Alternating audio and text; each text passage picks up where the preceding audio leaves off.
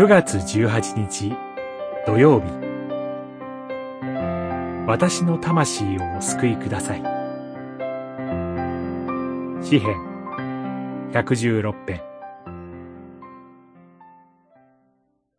主の慈しみに生きる人の死は、主の目に値高い。ひゃくじゅうろく編じゅうごせつ。この詩編は、死に至るような重い病、あるいは危険から救い出された感謝の詩です。詩人は死の淵に立って恐れおののいていました。彼は肉体の命ではなく、魂をお救いくださいと祈ります。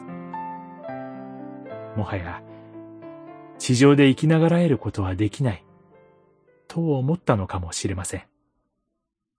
しかし、危機的状況の中で、彼は神を見上げ、神の救いを期待しています。哀れな人を守ってくださる主は、弱り果てた私を救ってくださる。私の魂よ、再び安らうがよい。主はお前に報いてくださる。六節七節。結果的に彼は命の危機から救い出され、神への感謝を歌います。その中で特に注目したいのは十五節。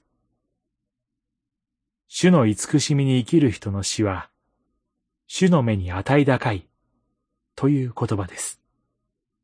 これは、たとえ今死を迎えたとしても、主はその魂を捨て置かれず、尊く扱ってくださる。必ず救いへと導き入れてくださるという確信です。私たちも、いつか地上の命の最後を迎えます。